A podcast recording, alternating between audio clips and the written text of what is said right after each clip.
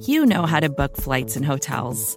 All you're missing is a tool to help you plan that unbelievable travel experience. That's why you need Viator. Book guided tours, excursions, and more in one place. There are over three hundred thousand travel experiences to choose from, so you can find something for everyone. And Viator offers free cancellation and twenty-four seven customer support for worry-free travel. Download the Viator app now and use code Viator ten for ten percent off your first booking in the app. Find travel experiences for you. Do more with Viator.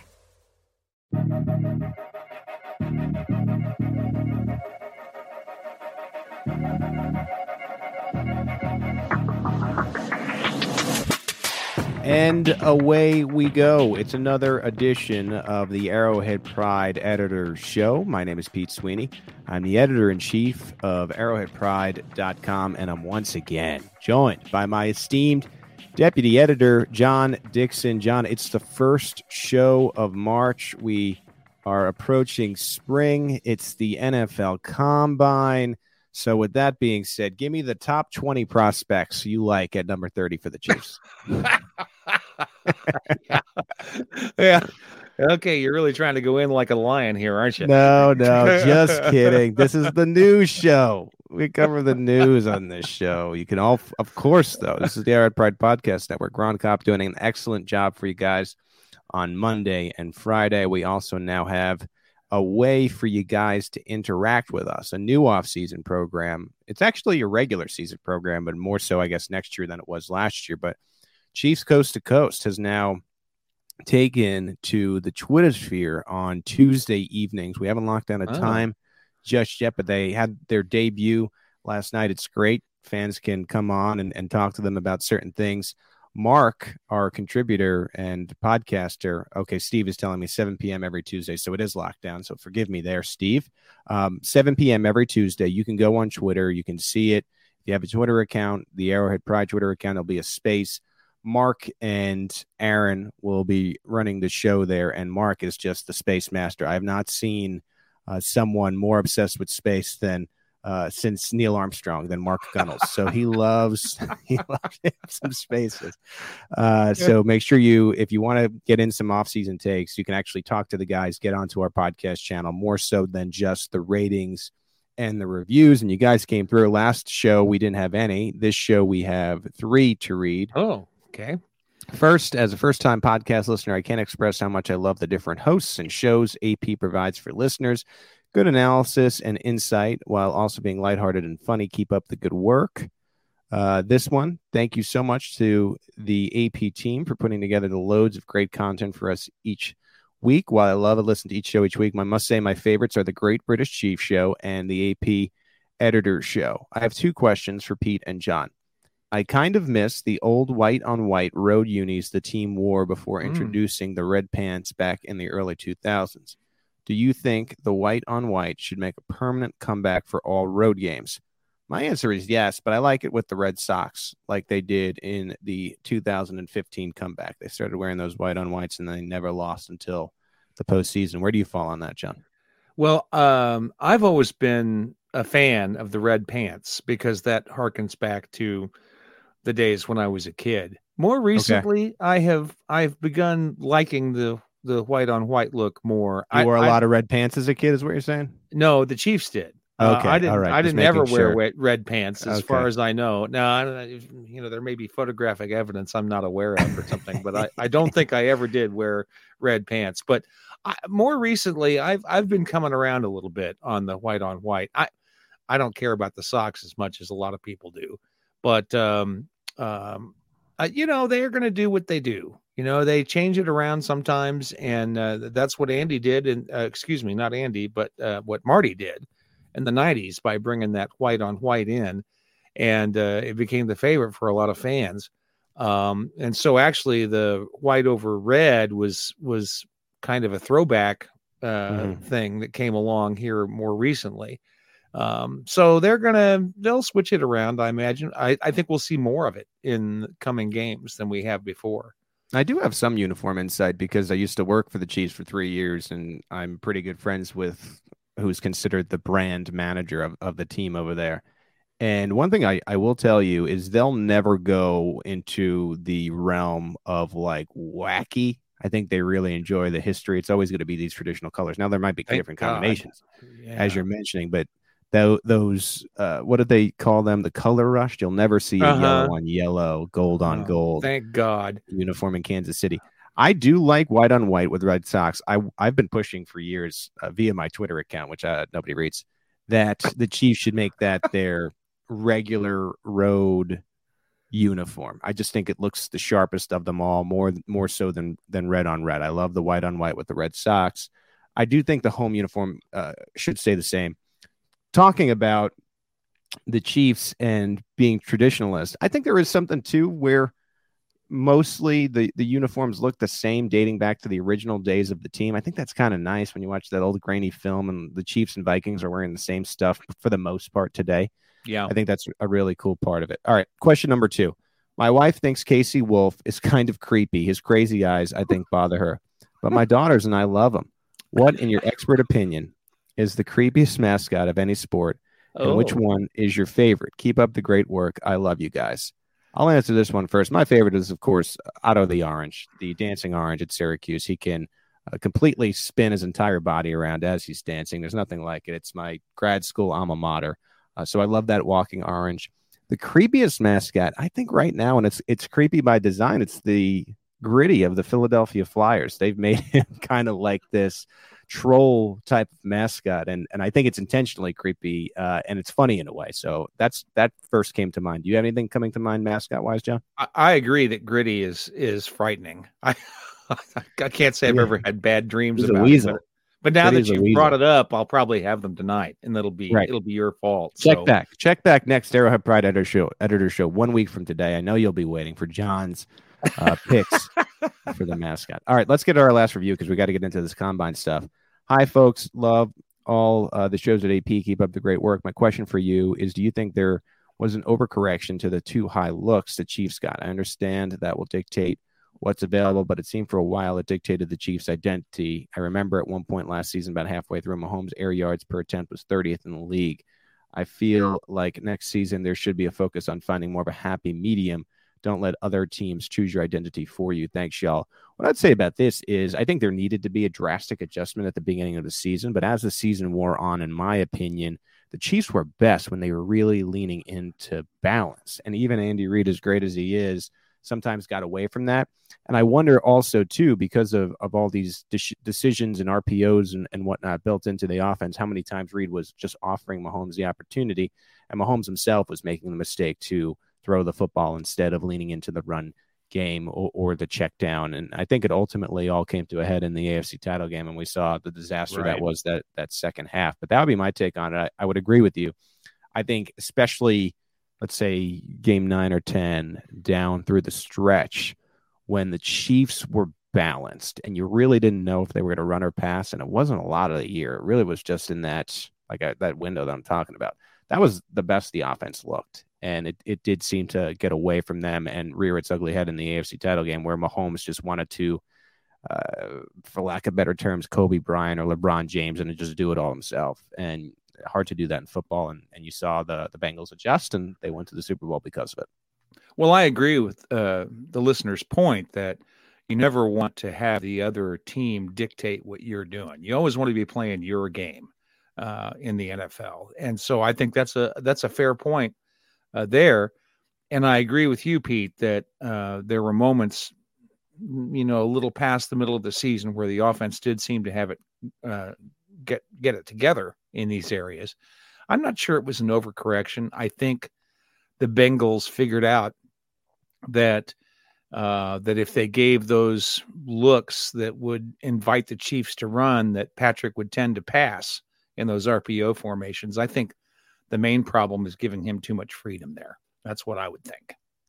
Yeah, and, and this is the time where the coaches go through the scheme evaluation because they got to get what would be the building blocks of the new scheme and the tweaks in place so that they can go and get players that that fit it. I mean, the best teams in the league will always uh, adjust to the players uh, that they have, and, and they, they'd like to find guys that sort of fit what they want to do, but Andy Reid always you know, he, he'll he'll start with the scheme, and then as he sees how the roster shapes out, he'll adjust it as they go. So they're working on that right now, the scheme fixing and the adjustments and what they have to do with Patrick Mahomes in the offseason. So, all right, uh, we had the the N F L Combine. I know that they talked about it on the Chiefs Coast to Coast Twitter space a little bit last night, where we had Brett Veach, the general manager, speak and Andy Reid speak. And just before we get into that in a second, I, I want to make a quick, quick point, and, and I, I promise we're about minute ten here, but we're going to get into the Combine stuff. I find it really odd right now leaning into the N F L Combine, the underwear Olympics, the drama with the Chiefs coaches while we have this insane war going on. It does feel a little bit weird. I understand that we always lean into sports and stuff as a proper distraction, and, and we need that in our lives. I'm not trying to make this a political podcast, but I just want to say our our thoughts are with it. I mean, as much as I'm checking this Chiefs stuff in the Combine and trying to get you guys that information, my eyes are are always on that, and it's just it's wild. I mean, you even have something like the SAG Awards going on where they're talking about outfits, and we have this, this and again, you have to go on. Life has to go on. But uh, for me, it's it's a it's a weird time, isn't it, John? Don't you don't you feel a little bit the same way that I mean, the stuff that usually is so important to us, it just feels far less important. Well, it's harder for us because we have to do it for a living. You know, we, we can't we can't just yeah. take our eyes off of anything we want to. Um, so. But I agree, it's it's hard. And thoughts out, out to, to Ukraine, and, and I think it's good to see that there's a lot of European nations binding together, and, and America kind of jumping on that. So see how it goes. Um, again, hopefully the war comes to an end sooner rather than later. All right, let's get into this N F L Combine from yesterday. And I think the first thing that Andy Reid wanted to do, and this was, and I want to emphasize this, this was before he was asked a question yesterday. Right. I wanted to talk mm-hmm. about offensive coordinator Eric Bieniemy. Let's go to that sound. This whole thing with Eric Bieniemy um, that's been has gotten kind of fabricated. We we were on vacation, and uh, and over the two weeks I came back, and all of a sudden it was that I didn't like Eric, and Eric didn't like me, and Pat Mahomes, and everybody else, and that's not the case. I mean, we all get along good, and and uh, um, I'm glad he's back with us and rolling. So um, I thought he potentially would get a head coaching job, which I would have been happy with too, but that's not how it worked out. So anyway, I just want to put that to rest. The rest of the time is yours. All right. So as you hear Andy Reid there using the word fabricated and reassuring, and I think before any questions were asked by what is all of the media of the N F L, just making sure that everybody knew that they are behind Bieniemy and Mahomes. Now, I, I want to make it clear. I, I don't know if this necessarily means there weren't any issues, but right. what I, I think he's saying is the typical issues that happen when you're in the heat of a football game. And maybe there'll be right. some adjustments, but that is something. And I think the grand takeaway is we're going to work this out internally, where all engines go here. Right. I, I, I don't think he could have uh, been reasonably expected to push back on it any harder than he did. Um, You know, I, as a as a as I pointed out in an article the other day, I would expect a team that just failed to score uh, anything with time left in the half and having a first and ten at the fifteen-yard line. I, I wouldn't. I would expect any good team to argue about that at halftime.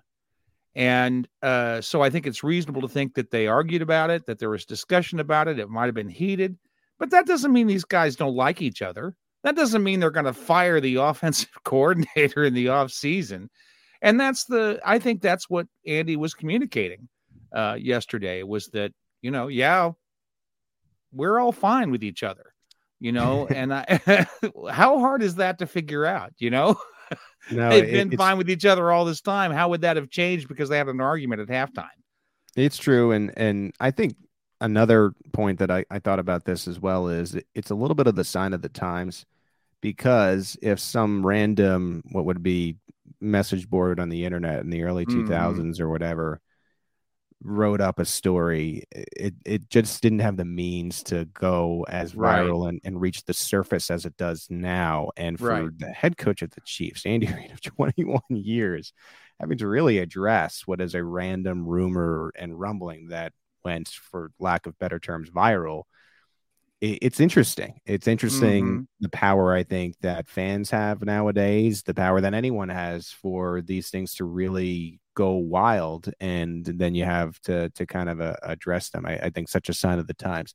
I think the, the best case scenario, and I think this is once again, and I'm, I'm going to repeat it, I think it's once again what the, the Chiefs are are rooting for, is for Eric Bieniemy, since we last spoke on the Editor Show, to take another year as offensive coordinator, put everything he has into this, and allow this to be the year that he finally grabs his head coaching position, or what would be, again, as we've discussed on previous shows, we don't go, I have to go back in the detail, but that offensive play caller, offensive coordinator role that has eluded him uh, a little bit. And, and we'll see how it goes. And a big part of that is we, we mentioned Bieniemy being brought back for one year.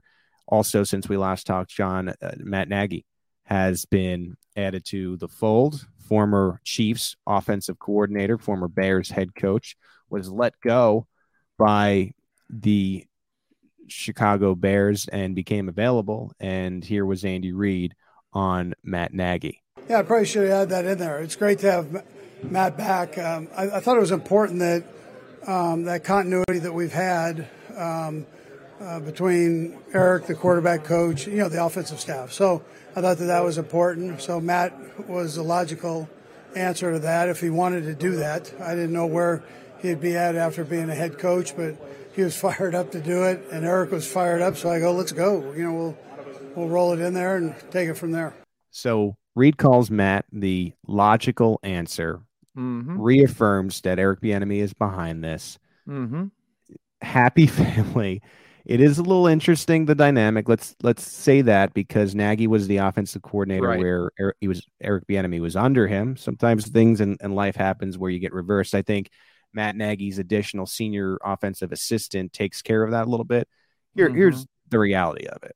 Matt Nagy, as the quarterback's coach, is going to be heavily involved in this offensive game plan. It's going to be a four-headed monster, similar to what it's been where with Mike Kafka, mm-hmm. who left for right. the New York Giants, where it's going to be Mahomes, Reid, it'll be Bieniemy, and it'll be Nagy.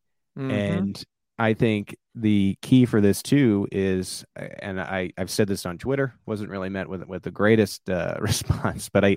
I really do feel like Nagy, with that connection to Brett Veach and them going to school together in Delaware, Andy Reid is in his sixties. And I, I think someday down the road, should the Chiefs continue to have success, should Mahomes now get really comfortable with Matt Nagy, should Bieniemy get promoted next year mm-hmm. in, in some capacity, and Nagy can become the offensive coordinator, I'm thinking twenty-five, twenty-six-ish.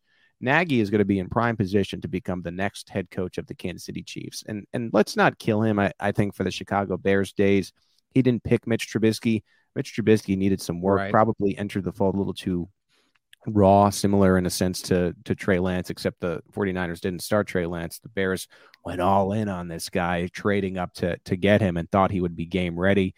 The word around Trubisky, he spent the year as a backup in Buffalo, is that he will be a starter somewhere this year, which remains to be seen. It was a guy that needed more seasoning. I think Nagy made the best of a, a possible situation in Chicago. It included a Coach of the Year award, right. which is wild to see that he was fired mm-hmm. just two years later. And so, just like Trubisky needed a little bit more seasoning, maybe Nagy can get a little bit more seasoning now. And we're not talking the twenty twenty-two version of Nagy as a potential head coach of the Chiefs. We're talking what would be, I would guess, three to four years from now, and working side by side Uh, with Patrick Mahomes. Andy Reid, by design, makes the quarterback's coach so important to this team and, and what they mean. And when you revolve around an elite quarterback like Patrick Mahomes, you're going to live and die by that quarterback's coach in a sense. And so that's why Kafka was in prime position for the Giants to reach mm-hmm. out and say, we want right. you to be our offensive play caller. And now Nagy is in that situation. And I, I know it's been a weird offseason. I, I'm not going to lie about that. It's been very right. weird when it comes to the offensive coaching staff. But I, I, I feel comfortable for the first time in a while after these press interviews. I know they're saying a little bit of the coach speak and the organization speak, but I just try to fast forward my brain a little bit. And let's say the Chiefs go four and oh. I almost said the S word. What if they go two and oh? I don't know how many people are going to be overly concerned anymore. It's just, a, you know, mm-hmm. the, the wound is so fresh, and there's been all this random rumors and rumblings. And, and I don't know. I, I think I think the offensive coaching staff is in a very good situation with these four guys. I, I would agree. And, and yeah, there's going to be some awkwardness if you have a guy come in as a coordinator who's a former head coach. But it's not like this never happens in the N F L. It happens all the time that coordinators uh, become uh, head coaches because they had a run of success with one team and they aren't as successful as head coaches and they become coordinators again. This is this is unlike real life. You know, normally if you have a guy who uh, advances to what what is sometimes called his level of incompetence, um, he's normally gone. But in the N F L, it's not unusual for what we've seen happen here happen.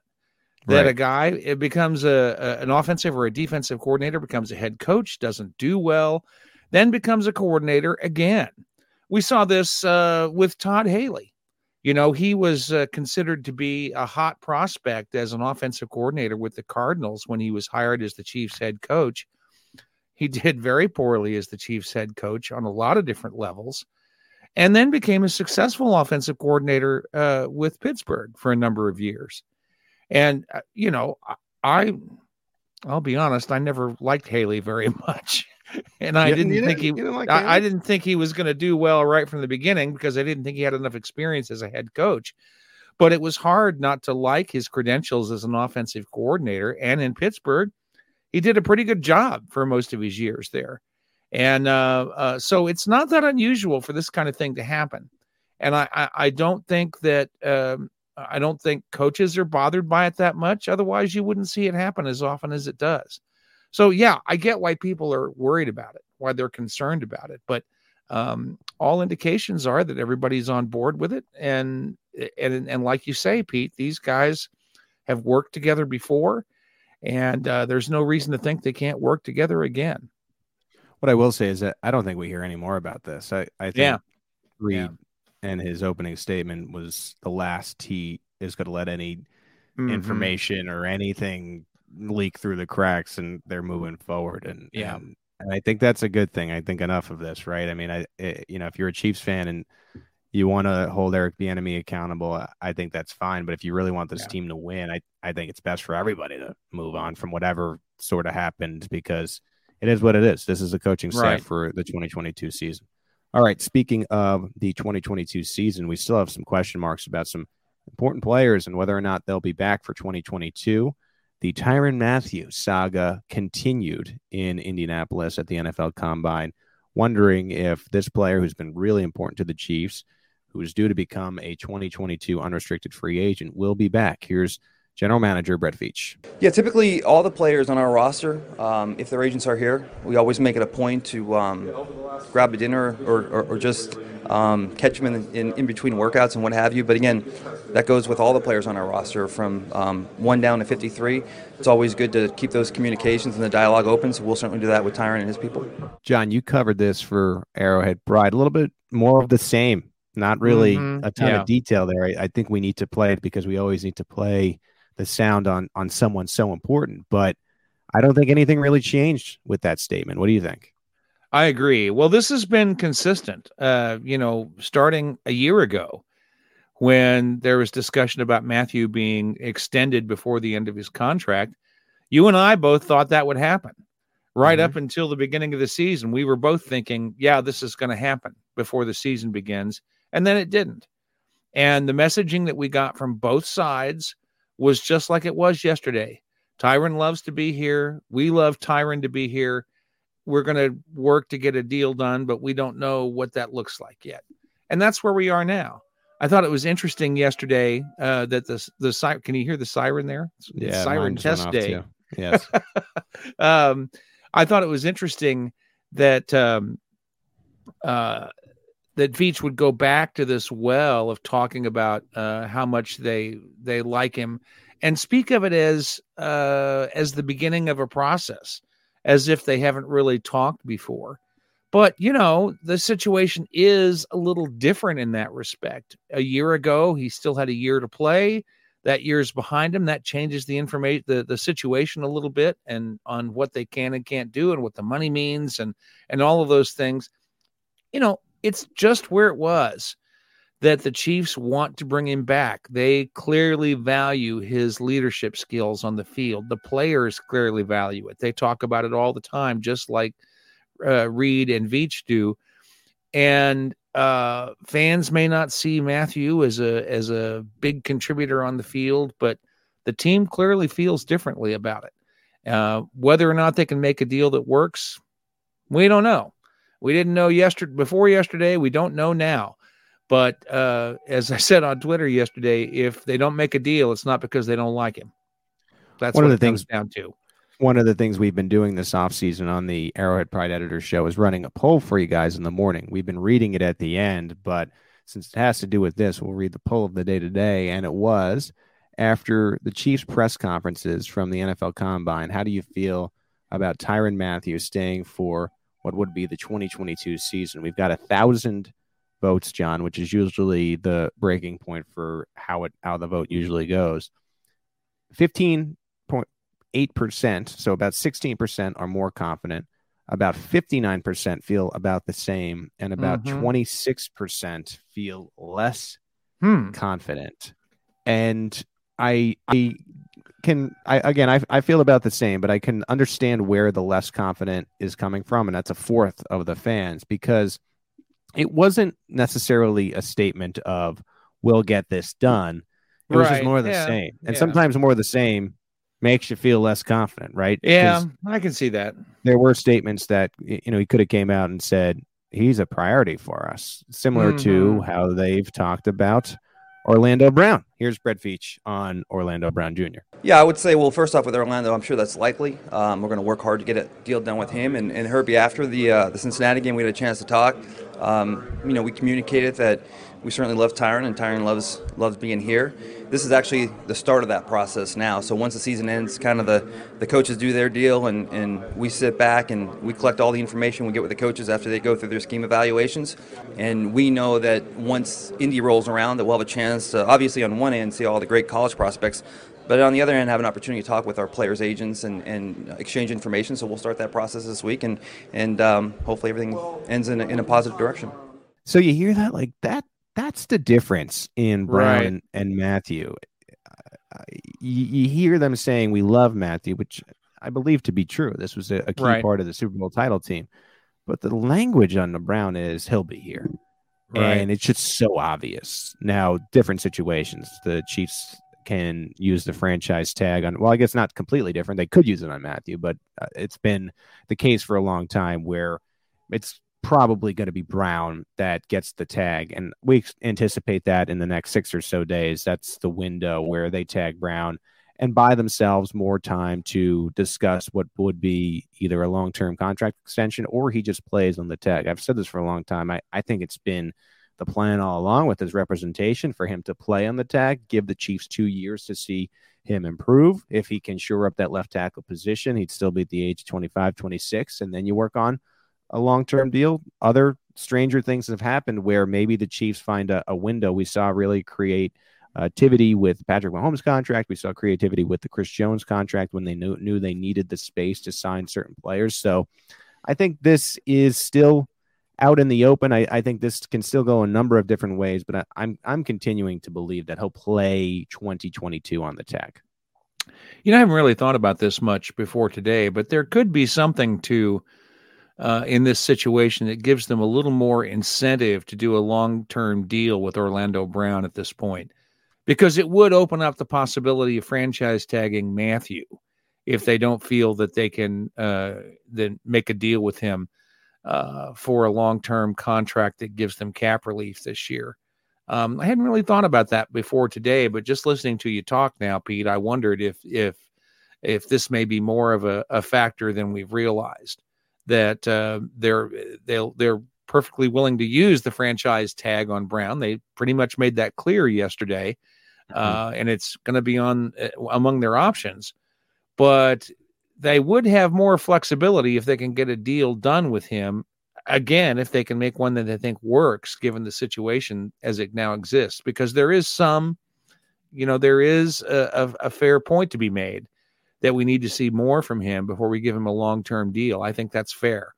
The coronavirus um, impact on the cap affects us too, because it should right, jump right. It should jump back up. It's still right lower than expectations of long-term planning, mm-hmm. dating back to eighteen, nineteen, et right. cetera, when, when Veach was trying to figure out how to get Patrick Mahomes under the cap. And so yeah. it's it's still at a certain point this year that's adjusted for coronavirus, and with new T V money and yada, yada, it is finally expected to jump up in the coming years. Quite a beginning bit, yeah. in twenty twenty-three. Mm. So right. what you could do in this type of deal is have the signing bonus sort of pay him right for this year, and then right. put, put the bigger hits later.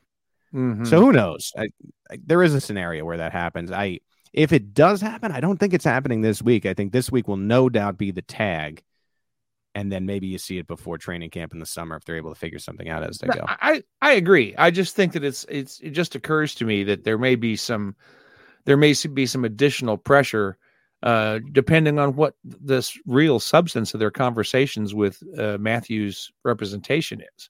Um, you know, if, if it's, you know, if there's, if there's no way they can reach any kind of a deal, maybe they don't even want to pay Matthew on the franchise tag, but mm. you know, that just, that's, that's dependent on how much they value his leadership, which is kind of an unknown quantity in this, in this equation, right? Um, right. You know, what that's worth. That's always the problem with these situations. Matthew is obviously not being paid for his production. He never has been. He's mm. been paid because of the leadership that he brings to the team. And that was on clear display in his first season with Kansas City. And I think to some extent in this most recent season, even just by the way players and coaches talk about it, the question is how much is that worth? And that's really hard for us to, on the outside, to, to really get a handle on that, you know. And I, I'll reiterate this point that I've made on previous shows. I, defensive back production is just, it's hard to really put and, and oh, grasp yeah. with your hands, just because if you're doing your job, maybe they're not throwing the ball your way, right? Right. If mm-hmm. Matthew's shading one side of the field, maybe they go the other way. So that complicates mm-hmm. things right. as well.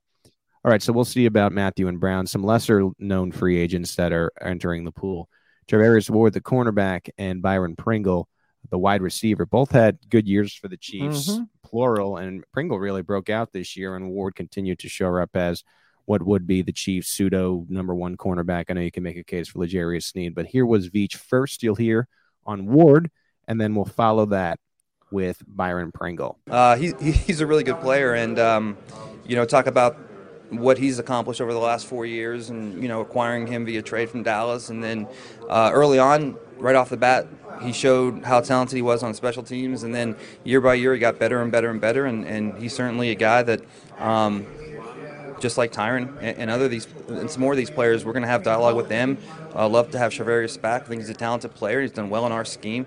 Um, coaches like him. I like him, and you know it's it's one of those things that you have to work through in free agency when you have a talented roster, and try to get as many of these guys as you can and keep these guys under contract. Um, but he'll be a guy that we'll certainly look forward to spending a lot of time with here in the next few weeks. Well, I mean, Byron's another guy like like Ward that over the years is he's developed into a really good football player, and uh, both on special teams and, you know, in our wide receiver sets, and, and he's another guy.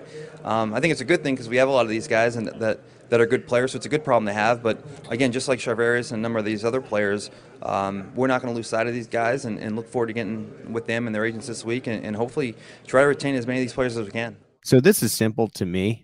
I think Ward is going to price himself out just because I think he's good enough for another team to maybe pay more than the Chiefs want to pay. And the Chiefs know him for what he is, which I would say is a slightly above average cornerback. And, and maybe if you can find yourself a, an average quarterback, a cornerback either on the free agent market or, or you can draft one, maybe you're keeping Matthew. It remains to be seen who could help him and, and bring him along. You do have L'Jarius Sneed, who can, could help what would be a younger player along.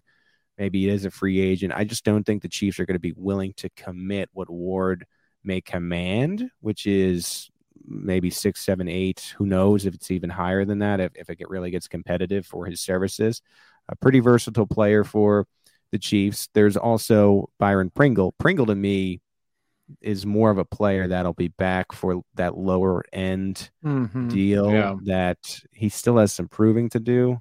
Ward I think, has tipped the scale a little bit, and Pringle hasn't yet. I, I think he's most valuable to the Chiefs. Yeah, that's fair. Uh, more than what would be other teams. And so of these two, I, I think I'm betting that Ward walks to another team and gets a handsome payday while Pringle is back on a lower end contract.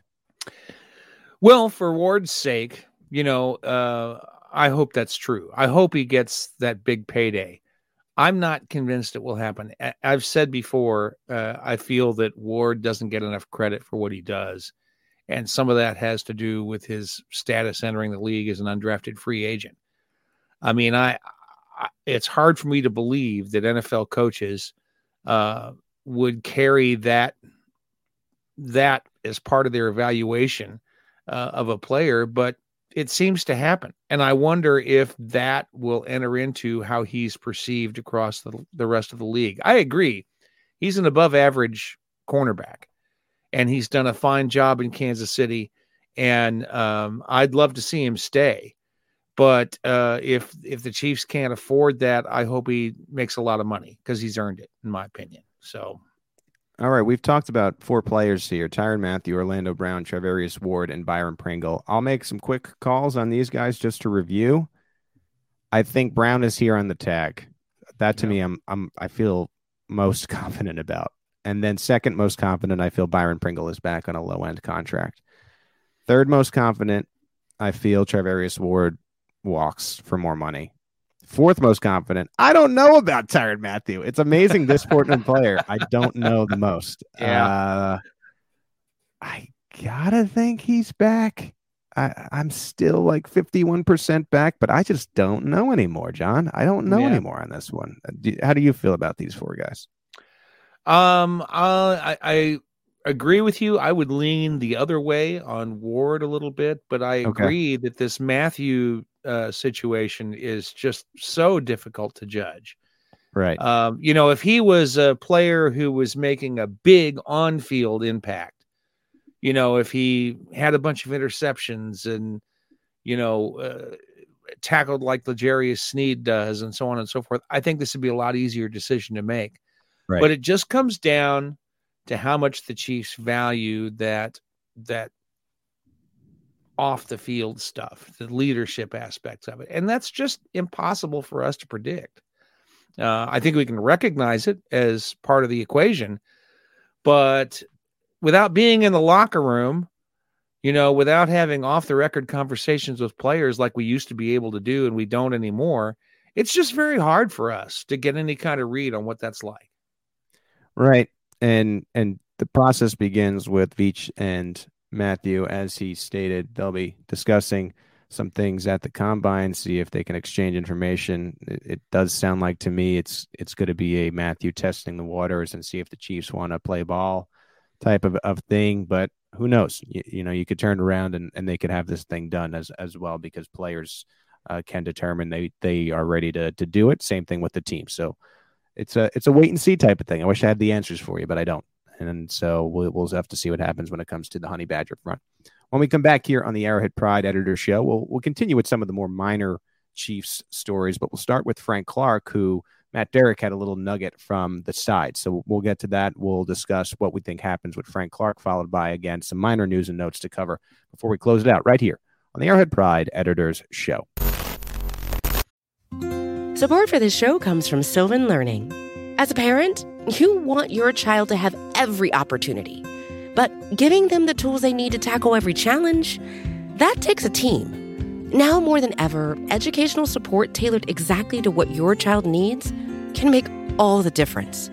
That's why parents have trusted Sylvan Learning for forty-five years as the ultimate teammate in their child's educational journey, instilling in them a love for learning and a passion for reaching the next level.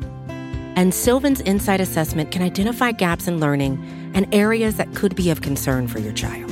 It's a three sixty degree view into your child's learning that you can't find anywhere else, and helps ensure that your child didn't miss something in school that might put them at a disadvantage in the future. And right now, it's the best price of the year at twenty-nine dollars. Go to sylvan twenty-nine dot com to learn more and get your child's assessment for only twenty-nine dollars. That's S Y L V A N twenty-nine dot com. Back here on the Arrowhead Pride Editor Show. John, I've told you this. The Combine is a little bit of a weird beast in, in the sense that there is the main presser, which wasn't running at the right time, but it was running at the right time yesterday. We didn't know what was going on. There's right. the that side off. So yeah. Matt Derrick is in the house. By the way, these guys all wore the All Juice Team T-shirts. Herbie T O P had a, a nice tweet about that. Uh, Therese Paylor loved loved the Combine, so really paying tribute to him on the, the first day as they were talking to uh, the Chiefs. But here was the tweet from Matt Derrick, friend of the site Chiefs Digest. Chiefs G M Brett Veach said uh, Frank Clark, and uh, or the, here were his comments on the twenty-six point three million dollars cap number tied to Clark. That's certainly a high number, and we'll have to work on that and do a lot of work on that if he were to stay here. It may be a long shot, but it's not impossible. Again, it's all about translation at the N F L Combine. This translates to me, well, if Frank Clark wants to stay here, he'll take a pay cut. If not, he's gone. That's about right. it. But they haven't ruled it out completely yet, right, John? I mean, that's, right. that's about it. Well, and that's that's pretty much what all of us have thought up to this point. And here, Veach is essentially confirming it. And he said, you know, yeah, this is going to be hard. And yeah, it's going to be hard. It's not like we didn't know that. But he also said it's possible. And we knew that, too. It's possible. And uh, so it just comes down to, to again, some factors we can't really evaluate. Um, if if they want to keep Cl- Frank Clark, it's not because of his huge production. It's because they think he brings something, you know, an intangible thing to the team, just as we believe he did in the first season he was here. I, I don't see Clark as being a leader as much as he was in that twenty nineteen season, but maybe, I don't know what I'm talking about. You know, again, we don't have the, the, the we don't have a way to really judge that the way the guys who are inside the team can. Um, and I think the Chiefs have a clear idea of how much he brings. It's just a question of how much they're willing to pay for it. I do think Clark wants to be here, and I yeah. think Clark and Melvin Ingram have a good relationship, and yep. maybe that helps get Ingram back, which I know a lot of fans want. I know that players will have affinity for the city until it affects their bank accounts as well, and I don't think they, they should be blamed for that either, because right. this right. is still a business, right? Imagine going into your job and taking a pay cut. I know they make millions of dollars, but just a hard d- decision to, to weigh sure. in, in a mm-hmm. sense. So we'll see on Frank Clark. I, I think the Chiefs are fairly optimistic. Uh, if we're playing that game that we played last segment, John, I'd, I'd say that Frank Clark will be cut, because I, I just I think the cap number will have to be just cut too far, too far down for right. him to want to take a pay cut, uh, like Sammy I, Watkins did. Right. I'll go along with you on that. I think that I think that this is just going to be too hard for them to manage, and ultimately he'll be gone. In fact, I think it's kind of interesting that it hasn't happened already. Which is, is why is which is why Veach is saying, yeah, it's still possible, because if they didn't think it was possible, they would have cut him at the same time they cut Anthony Hitchens. That's what happened a year ago. I think the thing with Clark is you got to rem- you got to be honest with yourself in the sense that on the open market, you're not going to get what would be that amount of of, of money, right? Mm-hmm. So why right. not just take that cut here and restructure? I. Mm-hmm. It's a lot easier, I think, to stay with the same team. So we'll, we'll see. We'll see what happens yeah. with Frank Clark. Well, Other you new... and I, you know, we, we always say stuff like that, but we're not N F L players. We're not. We don't live in that world, and it's hard for Maybe us to really appreciate it. All right. Well, we'll we'll see. Maybe you're not, John. I mean, I've been trying to tr- do some push-ups this offseason. Um, all right. yeah. Well, let's, you can do that yourself. Let's talk about uh, the buzz for this playoff overtime rule change. The Indianapolis Colts say mm. that they want to have both teams in overtime touch what would be the football. This coming after the Chiefs won the coin toss against the Buffalo Bills, and then they scored on the first possession, and Josh Allen, who was playing the game of his life, right. never ended ended up touching the football. And I know that it, and I wrote an article on this, I know that it might irk Chiefs fans that this is happening now as opposed to a couple years back. But what I tried to remind folks is is that this has been, a, I think, a big problem for a long time in, in the N F L, where you're getting to these parts of the year where you've played seventeen, eighteen weeks, and maybe you won a playoff game, and you get to this part of the season and it comes down to this final quarter, and your quarterback in a quarterback league, you've waited so long for this quarterback is not touching the football. I know how hard that was for Chiefs fans to watch the Patriots do it. So again, it, it benefited the Chiefs this time, but you think about where it probably would have been fair for Allen to touch the football. So the Colts have submitted this proposal where both teams need to touch it. I know the Buffalo Bills are working on something. Uh, it, Brandon Beane is the G M, in which uh, they're suggesting that it be a time limit where you just play another ten minute quarter or fifteen minute quarter. And it just kind of carries over like they, they would do in overtime in other sports. I don't know what the exact amount of minutes would be, but that would play into the strategy. Uh, but I, I, what I tell you is I think this, this gets changed in some way this offseason. I think by the time we get to next year's playoffs, and it might just be playoffs only, there's going to be a rule where the touchdown is not just going to end the game on the first possession. And granted, I know it is a little annoying, and I completely understand that if you're a Chiefs fan. I think it is better for the game overall. And I had a couple of fans in the comments of my Twitter saying this will help the Chiefs in the long run. Mahomes is not going to be struggling mm-hmm. forever. He's still the best mm-hmm. quarterback in the league. He's still the favorite to win the M V P. If you're playing a team in the playoffs and they score a touchdown and he doesn't touch the football, that's a huge disadvantage. If he does, let's say the Chiefs go down and tie the game, and then they can maybe go for a two-point conversion with their best play by Andy Reid and Matt Nagy and now Bieniemy. I think you're, in, in, in the long run, going to benefit from that. I would agree with those fans that were in my Twitter mention. So I think you bite the bullet and, and enjoy some sudden, or wouldn't be sudden death, I guess you should say, overtime playoff football. Yeah, uh, you know, when we've talked about this before, I think the last time we talked about it, I mentioned that the uh, that there was little statistical difference under the current formula, uh, that, you know, it wasn't it wasn't slanted towards the to- the coin toss, but in the playoffs it is a little bit, uh, that the coin toss carries a little more weight in the outcome of the game, and I think that's because everything's on the line. You know, right. in a in a in a regular season game, uh, you're not putting everything out there in the overtime period. And that's why I think it's okay for it to stay the way it is for the regular season. I'm not really in favor of anything that could possibly uh, add another quarter to three or four games in the season. I mean, look, there's, it, it's not unusual for teams to have two or three games that are decided in overtime over the course of a season.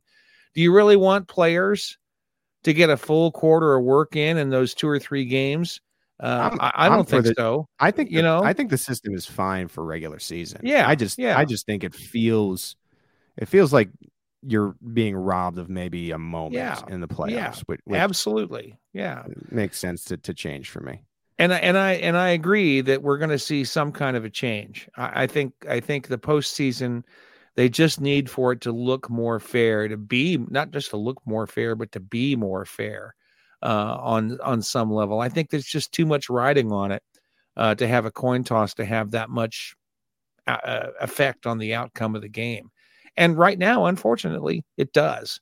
And um, you know what that will look like, I don't know. It could go a lot of different ways. But uh, uh, but I agree with you. I think we're seeing we're going to see a change come. I know that it would have been nice for it to happen after the Chiefs uh, had their issues in the twenty eighteen A F C championship game. But part of the trouble was that the Chiefs were there with the proposal. And I think it would have been hard for the owners to vote for that because it looks like, you know, sore losers get their way. Yeah.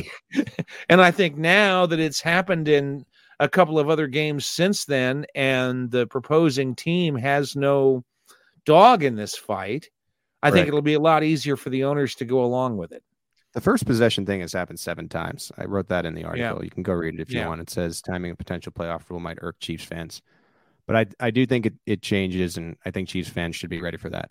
All right, John, two quick stories I want to get to before we go. Don't have a, a ton of time. The Chiefs promoted Donald D'Alessio to safeties coach. So they go away from cornerbacks coach, lean into what Uh, D'Alessio did as a defensive back at, at Youngstown State, where he worked his way up from quality control to defensive line coach to co-defensive coordinator to defensive coordinator, had some success at the college level, came to the Chiefs last year as a defensive assistant, and so obviously did the right things behind the scenes to earn this spot mm-hmm. when it be, when it came open with Sam Madison going to Miami to become their pass game coordinator and defensive backs coach. I think the more interesting thing than D'Alessio, who I'm assuming we'll get to know in the handful of assistant days that we get mm-hmm. in training yep. camp and as the twenty twenty-two season goes along. I think the, the cooler part of this is what Andy Reid said to Sam Madison. And, and I think it it's always cool to remember that this is the, the human game. They're humans. Mm-hmm. These guys are real. And he, he told Sam Madison, as, as great as Madison has been for the Chiefs, he wanted him to go home to Miami. He has uh, housing there. He played for the Dolphins. And so I just thought that was a really cool aspect. Madison was, was thrilled that Andy Reid said, hey, Go go and be a coach in, in your home hometown team with your hometown team. Yeah, well, this is why players and coaches love Andy Reid. It's just yeah. that simple.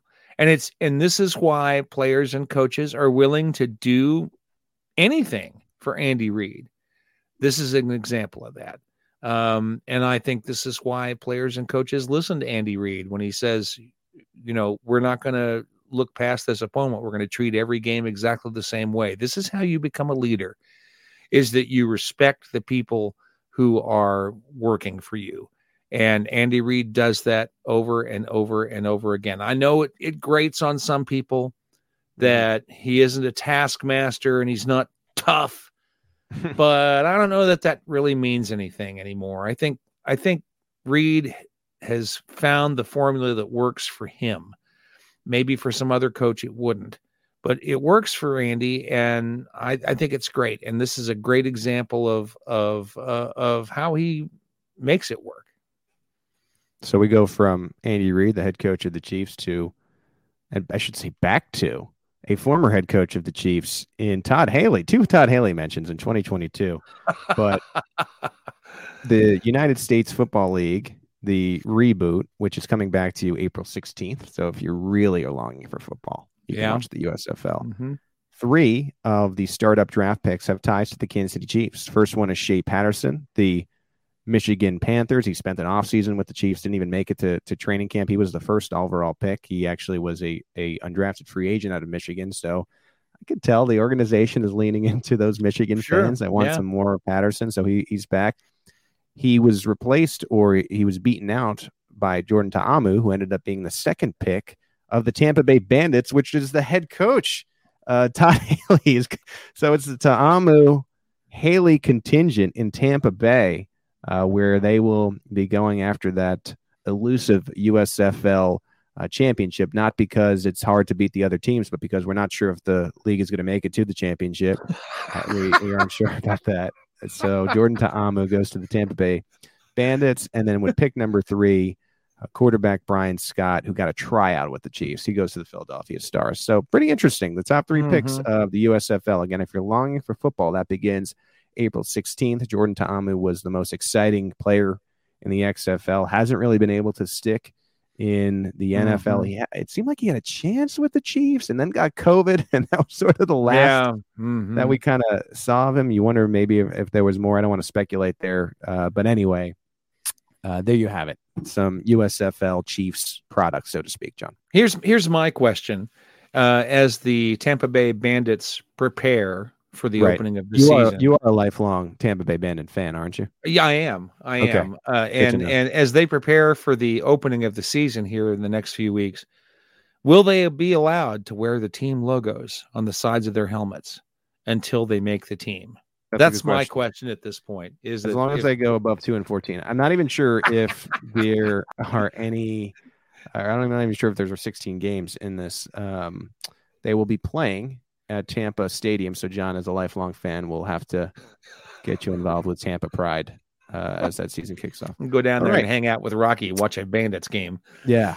The rock, the rockster. All right. Well, shout out to Rocky Magana, who is a, a great contributor for us right here on the Arrowhead Pride Podcast Network during the season. We're keeping it going with some off-season drafts content. Ron Kopp is, is doing a tremendous job. I talked about the coast to coast. If you like it, please leave a rating and a review. Keep it locked in at arrowhead pride dot com for your N F L Combine coverage. We are entering the start of the league year in just a couple weeks here. So you blink and you blink again and you blink again, and training camp will be here. So uh, it should be some exciting times as we, we dive into the month of March. Some new Chiefs that you may know from around the league will be coming. So keep it locked in. Keep your ears locked in. Keep your eyes locked in. arrowhead pride dot com. For John Dixon and Steven Serta behind the digital glass, I'm Pete Sweeney.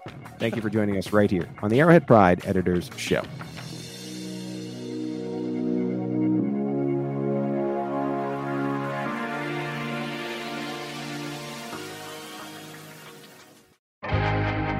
First thing in the morning, as soon as you wake up, the to-do list starts.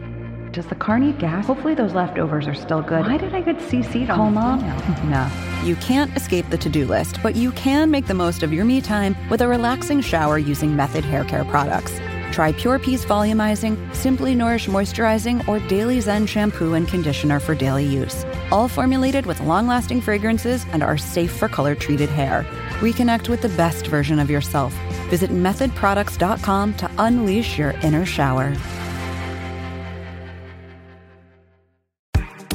Claude three from Anthropic is your one-stop shop for enterprise A I.